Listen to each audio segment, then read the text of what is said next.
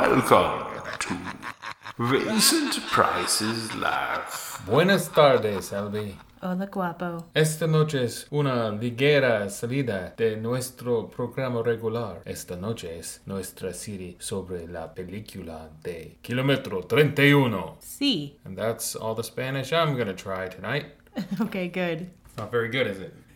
¿Señor asistente de emergencias en qué puedo ayudarle? Tuve un accidente. ¿Puede dar su ubicación, señorita, por favor? Eh, Es kilómetro 31. Ha habido incidentes, la mayoría relacionados con mujeres jóvenes. Te dije que no sabía si la amaba. Me aman asustadas, malheridas. A veces las reportan muertas. Su hermana ha entrado en estado de coma. No te vayas, por favor. Me puedes llevar a la carretera después de comer, al lugar del accidente. Algo muy raro está pasando ahí, niño. Porque ha habido tantos accidentes ahí.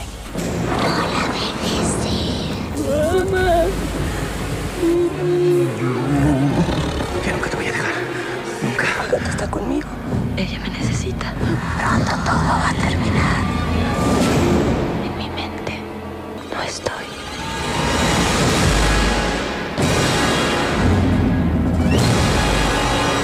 Yes, we are talking about a Mexican movie tonight called, Kilometer 31. right? What's a kilometer? It's a unit of measurement. I wasn't really asking. Okay. I'll stop doing that one too. So this film was a very big deal in Mexico. Did you know? Did you know? I think I think I did. Okay. This is a- actually the first like mainstream horror movie that was made in Mexico in like over a decade. Hmm. Well, all, all their other mainstream horror films were they actually mainstream? Was Santo versus the Aztec Mummy and whatever? Yeah, I don't Was think that so. actually mainstream, or were those just like fringe B movies? Yeah, probably I more know they fringe. Have, they have cult followings. Those things. Right. What was the production company? Was it Filmax? Yeah, Filmex has been around for a very long time. They're a production company that started as a distribution company importing films into Spain. Like in the 80s or Well, before like that, ni- way like 50s and so on. Oh, that far But back. they only got into production into the 80s, mid 80s. Ah, I okay. Think. They produced a bunch of stuff. Uh, like just like Spanish or, or yeah, American it's, too. it's Spanish and sometimes in English, but they're like co-productions, stuff Oh, like okay. that. Like they did the last Reanimator movie. the third one. Yeah, where the rat fights a penis. they did that one. They did uh, the movie called Roma Santa, which is riding on the heels of that werewolf movie, Brotherhood of Wolves. The French one. Yeah. Okay. It, it tried to look like that, even though it wasn't that. Oh, okay. Just the marketing really looked very Oh, similar. okay. Yeah, I see what you mean. So, but uh, yeah, Filmax is actually a pretty cool company. So it would it totally makes sense that they would make this movie. Yeah, it's also Spanish. Well, yeah, okay, so we should clarify. If we say Spanish, we are meaning Spanish language made in Mexico, Yeah, not from Spain. but Filmax is a Spanish company Right, okay. in Spain. what? Yeah, so it's a Spanish Mexican co production. Wow. So there, it's all clear now. Okay. Uh, I don't have much more to say about Filmax anyway. I think they're a pretty cool company. That's Okay. all. All right. Well, yeah, this movie was huge in Mexico. It made $10 million, which is a whole lot for a Mexican movie. Mm-hmm. It won three awards. They, they have their own version of the Academy Awards. They're called the Ariel Awards. Um, Uh, And Is their statue a Little Mermaid? probably. All right. So it won for Best Costume Design, Best Sound, and Best Visual Effects. I would think cinematography would be up there because this movie looks like a movie. Yeah, it really does. It's very cinematic, this movie. There's a. Okay, so any country, any company, there's a certain type of aesthetic that sometimes when you're making a horror movie, you never meet. You never meet the cinematic nature of things. Right? Like Sci Fi Channel, that kind of a budget when they want to make a horror movie, or sometimes Chiller. Lately, Chiller has been making very cinematic looking horror movies. It's awesome. But let's just pick on Sci Fi for a second. sci Fi has a ton of horror movies that they just, psh, here, we're made in Canada, psh, Asylum makes them, some other thing makes them. They're all made and they're done dirt cheap. Right. And then they pick Uh-huh. up a movie that was originally called Bloody Boy, Shallow Ground. Uh huh. That movie is cinematic. That movie blows most sci-fi movies out of the water. It's all visually interesting. There's there's a range of depth within the camera lens and all that stuff that makes it cinematic. And this movie's like that. Yes. It's really dark too. And what I mean by dark is like Lighting? yes. Which uh, for some reason that's my definition of like a, a good a good cinematic horror movie is if it's like just everything's kind of bluish gray. And dark. And dark. You can't see things. And Yeah. There's fog all over the I place. yeah, I don't know why. Depth. It's actually kind of annoying, but it makes it look real to me. oh, okay. Thanks to the garage and the ring and, and all those things that are just like bleak and dreary looking, which is surprising because this movie takes place in Mexico City. Yeah, well, below Mexico City, just below Mexico City, in like a I don't I don't know if they have suburbs or whatever, but in a little townlet near- Right. nearby. Right, which I mean, we're Americans. We, we don't really know a lot about Mexico and its geography. Like I said, I have no idea if they have suburbs. right, uh, but you you don't really imagine Mexico City as being like I imagine it to be like very bright and full of life and color and you know big buildings, big fun buildings or but whatever. this is pretty kind of like a mountainous area, Yeah. like a mountain. Well, yeah, road. there there's mountains. In and there's Mexico. Uh-huh. fog and it's rainy, Right. And people are dressed like it's not hot all the time. Yeah. Well, it's not once once you get into higher elevations in Mexico, it's, it's not that hot. I mean, like where we are right now. We live in South Texas. I don't know if you guys know that, but we are about what 10 minutes away from the Mexican border. Yeah. It's very flat here. It's very hot. It's hot as hot can be. And humid, Yes. which makes it feel even hotter. Right, we're we're tropical, and it's just flat. You know, there's if there were hills or mountains around. Here's some perspective. You look at a map and you take a ruler and you line it up from where we are to Miami. It's a straight line. yeah, pretty much. It's the same longitude. So it's, Right. it's very tropical. Yeah. Tropical heat. Kind of saps your soul. Mm-hmm. Go outside. You're, you're totally dry inside. Ah, what a dry day. You walk outside. One second, you're sweating. Yeah. Like all your clothes are wet. So yeah, I mean it's possible. It's very possible for Mexico City to be long sleeves and, and raining weather. Yeah, I guess so. Higher elevations, as you said. Yeah. So the movie, I'm just gonna do a summary real quick. Okay. A few people stumble upon a mystery, and the mystery is about a ghost on a highway. Yeah. And then they and then they try to unravel this mystery, and there are casualties along the way. There are police involved. There are car crashes. There's rain. There's bleakness, and a sewer Yes. and a river. Yes. So, I mean, that's not necessarily a clear synopsis, but it's what I'm going to give you until Elby helps me unpack this thing. So, meat and potatoes. What is it? Okay, so it's the story of two sisters. They are twins, and one of them in the beginning is involved in an accident. On kilometer 31. Yes. Yeah. Kilometro 31. It's like um, a mile marker here in Yeah. the states, but it would be a kilometer marker, I guess. So, yeah, why there? What's the big deal about this? Well, Kilometer 31. Yeah, there's some significance about something historic in this area. What the sewer is now used to be a river, And the river is also along the road. the road. Yeah. Now the the river, the water plays a big part, and we'll get to that in a second. But Two sisters. One is in a car wreck and put into a coma. right, and this is something that has happened along kilometer 31 several times over the years. This time it just happens upon this one sister. She encounters a ghost or a monster or something. It hits this kid who's in the middle of the road, and she runs out of the car to check on the kid to see if he's you know alive or whatever, and then she gets hit by a truck. Right. So, it's like yeah. the kid is kind of a lure, it seems. Right, right. A lure into danger. Which reminded me of The Grudge, Yes. the the Ju-on story. Yeah, I was gonna mention that. Oh, okay. It's alright that you did, but I was gonna. Oh, okay. I stole your thunder.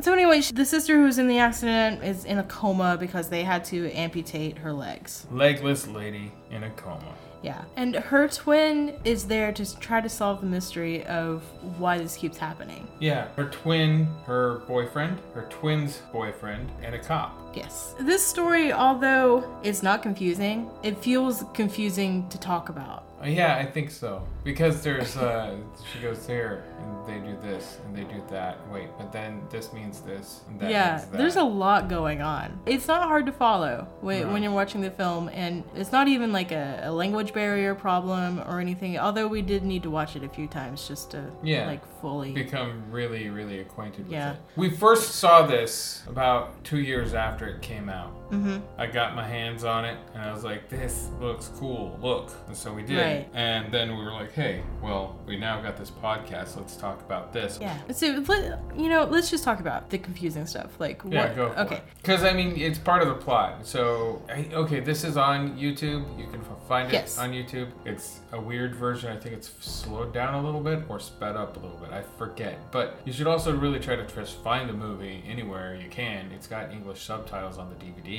Uh-huh. So you can watch the dang thing in English or you know, practice your Spanish. Yep. So what's difficult about it is, like we said, there's so much going on that you don't really know what the actual focus of the story is.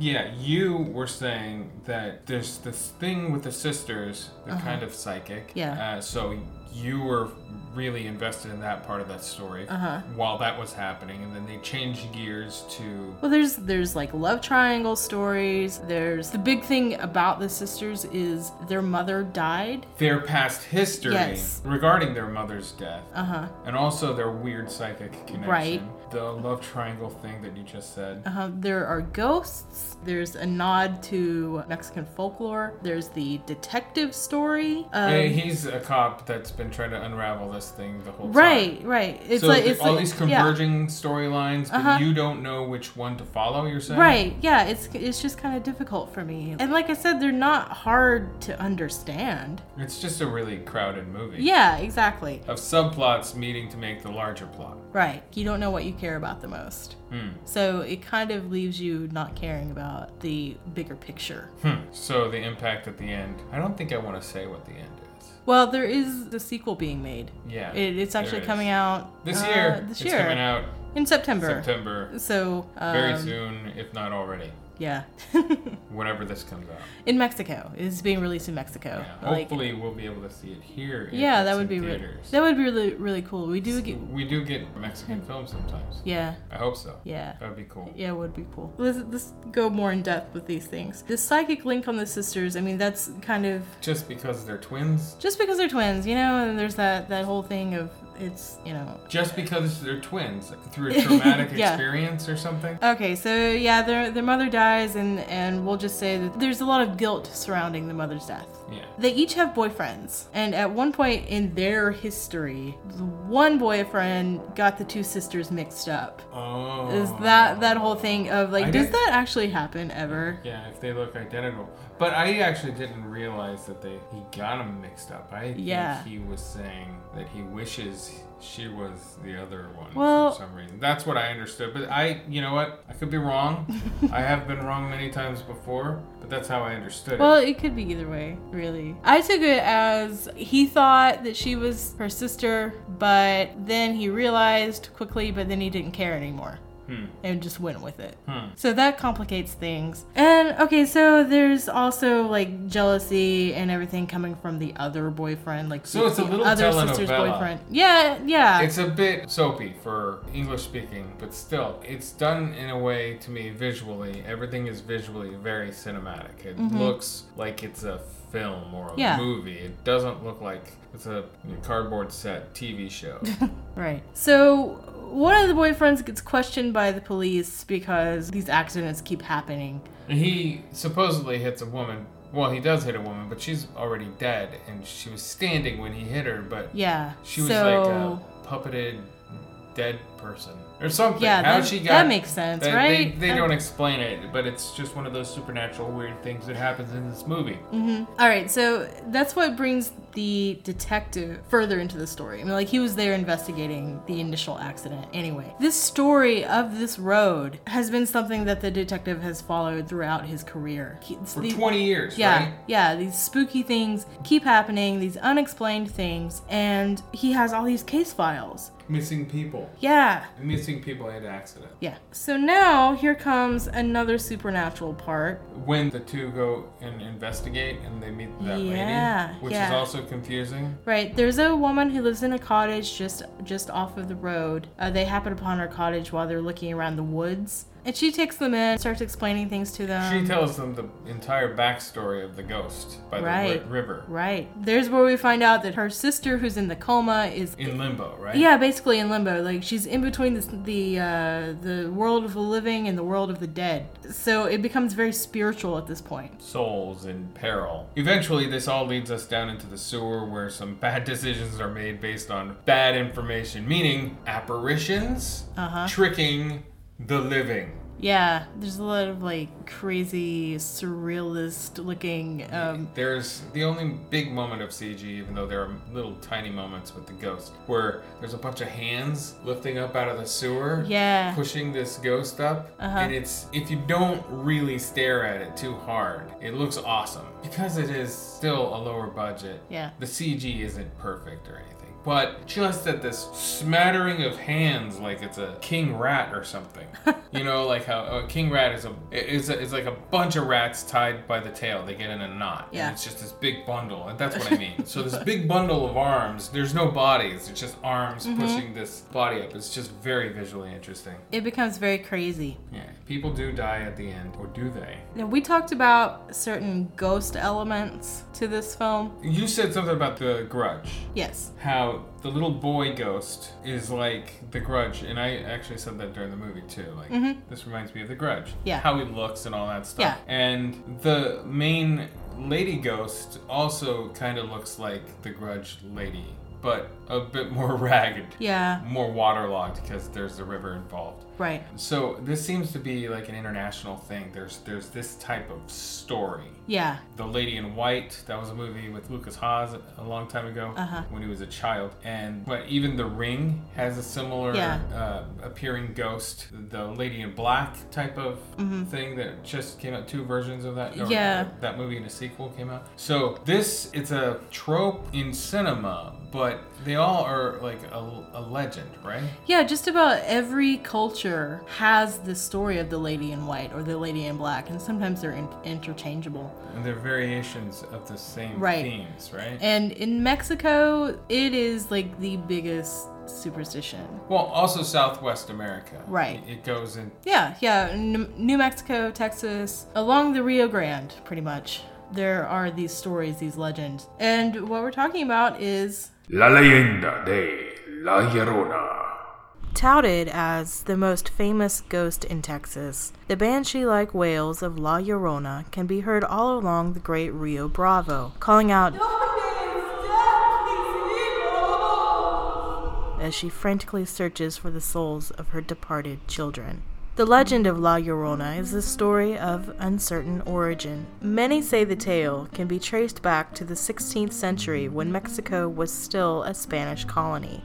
Conquistador Hernan Cortes marched through Mexico, battling the native peoples and formally claiming the land for Spain in 1519. By his side was his translator and lover, La Molinche, otherwise known as Doña Marina. Marina was a Nahua woman whose role in Cortez's conquering of the Aztec nation is quite controversial. She is perceived as a traitor, aiding Cortez by translating for him, as well as eventually bearing him a son. During the Mexican Revolution, Marina gained a reputation as a traitor, portrayed in dramas and other works as a sly, deceitful temptress. If you've ever heard the Mexican term malinchismo, its origin is in La Malinche, referring to those who betray their own cultural heritage in favor of foreign interests. Today, however, she is sometimes considered a nationalist hero, a feminist icon representing Mexico's indigenous past. Marina's story, as it relates to La Llorona, goes that when Cortez left Doña Marina for a highborn Spanish wife, pride and jealousy consumed her. In vengeance, Marina killed their child. But fortunately for the real life son of Cortez and Marina, that wasn't actually the case. Martin Cortez lived well into his 70s. Most of the folklore of La Llorona begins with a beautiful peasant girl who gets swept away by a handsome and wealthy member of the upper class. There are a few variations of this story dynamic, but the most widespread is this. Charmed by the girl, who is almost always called Maria, the Hidalgo, or Spanish nobleman, begins a wondrous love affair with her, an affair that is kept secret from his dignified friends and family. The two have children together, and Maria raises them in a secluded casita, frequently visited by the loving father. However, one day the Hidalgo's parents force him to marry an elegant woman equal to his station in life. He subsequently abandons Maria, and in a fit of jealous rage, she takes their children to the river and drowns them. Maria then realizes her horrible act and throws herself into the river as well. Met with the question of her children's whereabouts at the entrance to heaven, she sadly replies that she does not know where they are. Maria is then refused entry beyond heaven's gates until she can find her children and bring them back with her. She is eternally doomed to walk the earth in search of her lost children, crying and wailing at the riverbanks. La Llorona is used as a story to warn children not to wander around after dark. The ghost is known to snatch up children thinking they are her own or in a more sinister telling, drowning them to use as replacements for her children in attempt to finally make it into heaven. Many generations have passed along stories of La Llorona, and just about every person of Mexican heritage is familiar with her in one way or another. So, aside from this awesome segment that you did, you did more research. You asked some friends, you asked your coworkers. Yeah. Because they've lived down here Right, since forever. Yeah. And they know more uh, locally, at least. Right. Well, first of all, I was in general just talking about this stuff, and I was like, Mexican people really believe in ghosts, and they're like, yes. it was like an astounding An yes. emphatic- Yeah. Yes. I was like, that's that's kind of crazy, and you know, I was wondering like why. I get- I mean, it's not that crazy. Like, I don't think you're crazy if you believe in ghosts, but as a culture, Well, Day of the Dead. Come on. I don't know too much about Day of the Dead. And I'm not talking about Bub the Zombie or anything. Well, a lot of people think that Day of the Dead is similar to Halloween just because they're pretty much right next to each other. Yeah. 31st and then the 1st and the 2nd. But it's not. It's it's like kind of the opposite of Halloween. It's more of a celebration of your ancestors Right. and you, you pay tribute to them. right. There's two days. There's November 1st is El Dia de los Angelitos, Okay. the little angels, the little babies. Ah, angelitos, okay. Yeah, and then November 2nd is Dia de los Muertos, which is like kind of the adult. Okay. you're- You know, basically they encourage their ancestors to come back and communicate with them on that day. Hmm. So they can like celebrate their life and pay tribute to them. What if that ancestor's just a really annoying person? Well, maybe you just don't call upon them. But then you have to because come on, it's only one. it's only one day. It's only one day. Yeah, I know, but he makes these weird noises all the time. It just clicks. He talks like Jerry Lewis. but in Spanish. Uh, Yeah, but I think it comes from indigenous peoples of centuries ago. The Aztecs, the Incas, the Mayans, they all had their own belief system. And then the Spanish came over and they brought Catholicism. So it's like this uh, mixture of old Indian stuff plus saints and whatnot, which I think makes them more superstitious as a people. Side note, I read recently there was a study that I read that said like 39% of the Hispanic people interviewed for this study believed in the evil eye. Oh, the evil eye. The evil eye. Doesn't have anything to do with this movie. No, it doesn't, but I find that so fascinating. Something else I learned if you are looking at a baby, if you make eye contact, or if you're just like looking at a baby, you're supposed to touch them because you're giving them the evil eye by looking at them. I'm gonna tell you this. This is hilarious. So long ago, I was in Lancaster, California, which is the high desert. There's nothing around, but my friend's dad had an office there, and across the street from the office, and the office kind of looked like a house. Across the street from the office was just a regular house, and it was kind of a shabby house. And there were two toddlers. One was a very young toddler. two and a half, maybe, and he's toddling on the road. Yeah. And I'm like, why is this kid on the road? And his brother's on a bike or a, like a razor scooter, maybe. Yeah. And I'm there with my friend. My friend goes over to the car, and I just look at that little boy toddling on the road, and he looks at me and falls over. You cursed him. Well, his brother rolls over to him and he's like, "What's up? What's going on?" And the little boy looks at me, points at me, and say, "He pushed me over."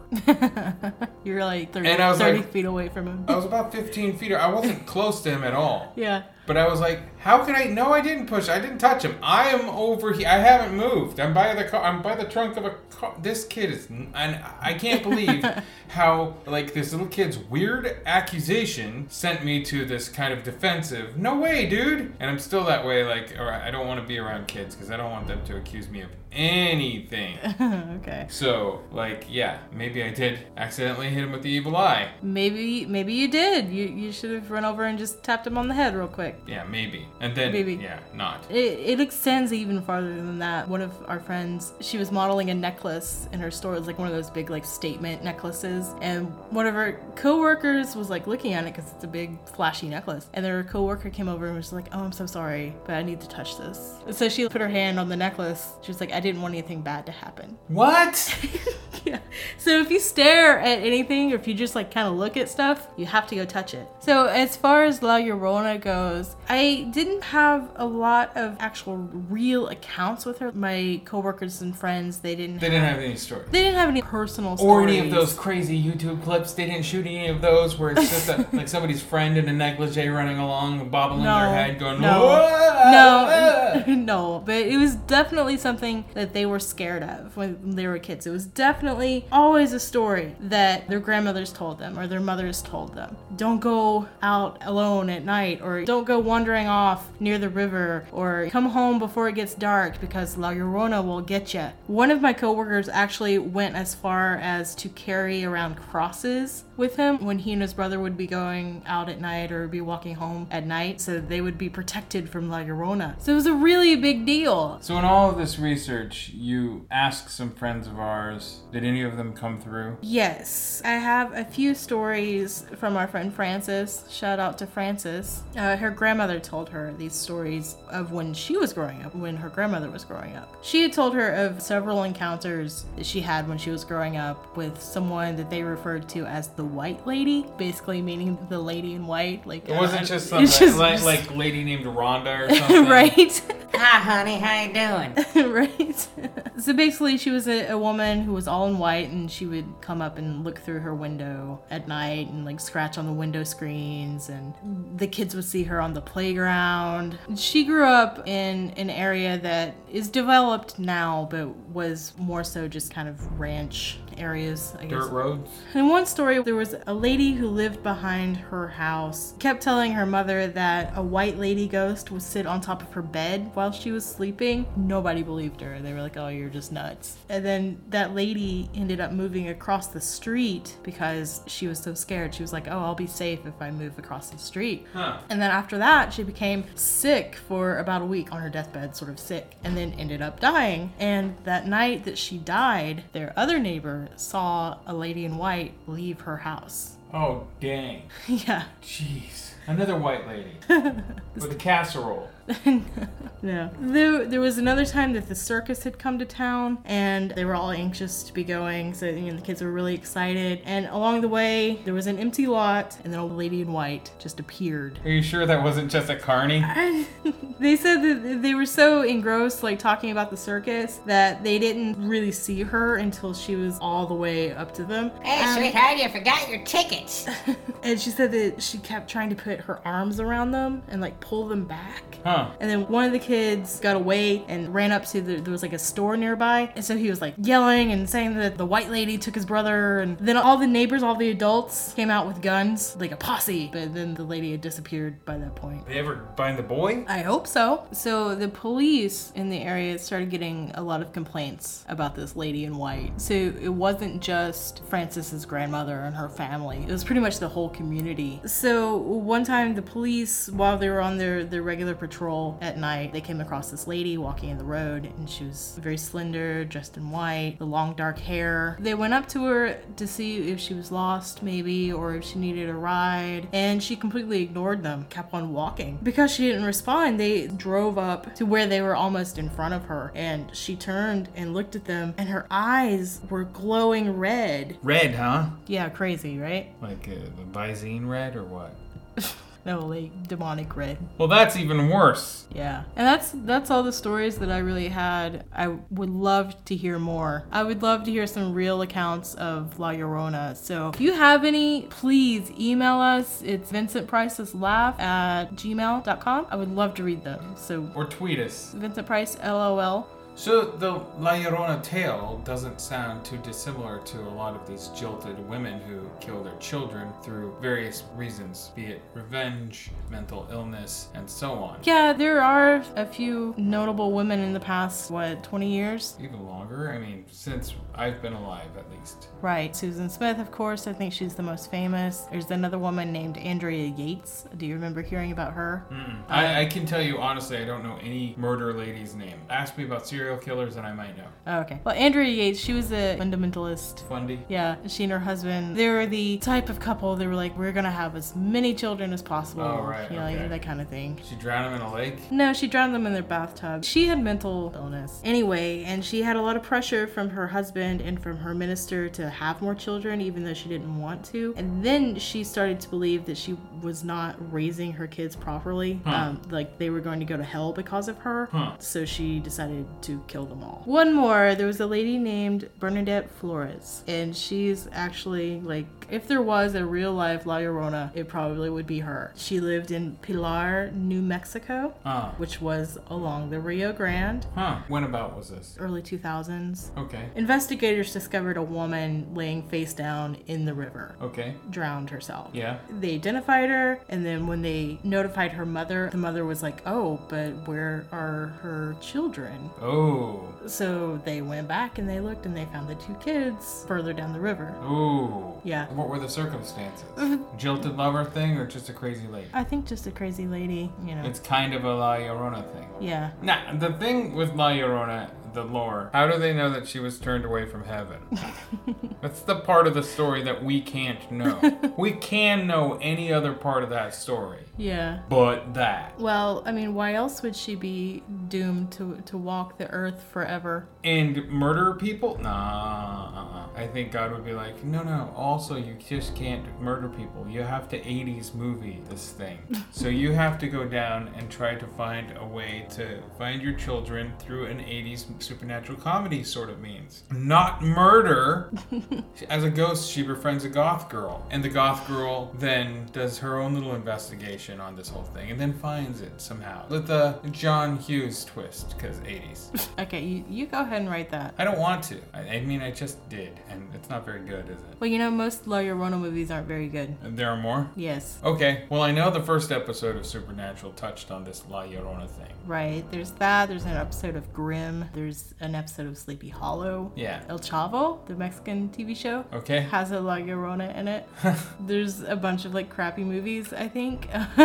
like, it's one called Leyendas Macabras de la Colonia. Macabre legends of colonial times. Yeah, good I job. guess so. In 1960, there was a movie called La Llorona. I've heard that it's terrible. Hmm. There's one in 1961 called The Curse of the Crying Woman. More recently, KM31 and also the movie Mama is Oh, yeah. sort of a La Llorona story. Kind of, yeah, I guess. Yeah. That one's actually pretty good. Yeah, it was decent. There's a short story from Love and Rockets. Huh. So there's a lot of La Llorona stuff, is what you're saying. Yes, yes, it, it's actually a rather widespread story. More than I really had imagined. Yeah. I thought it was more of a niche. I still don't think that stateside we know too much about La Llorona. Yeah, that's true. I mean, like you said, we do have our Lady in White stories. I mean, every just about every town has their Lady in White ghost. Did we not have a lady in white in Tennessee when we lived there? We did. It's not a uh, drowning children story, but it's a jilted lover story. Yeah. There's a- And she's in a white gown. Mm-hmm. I and she, think she like because floats over the river. white gowns were very popular in the olden times.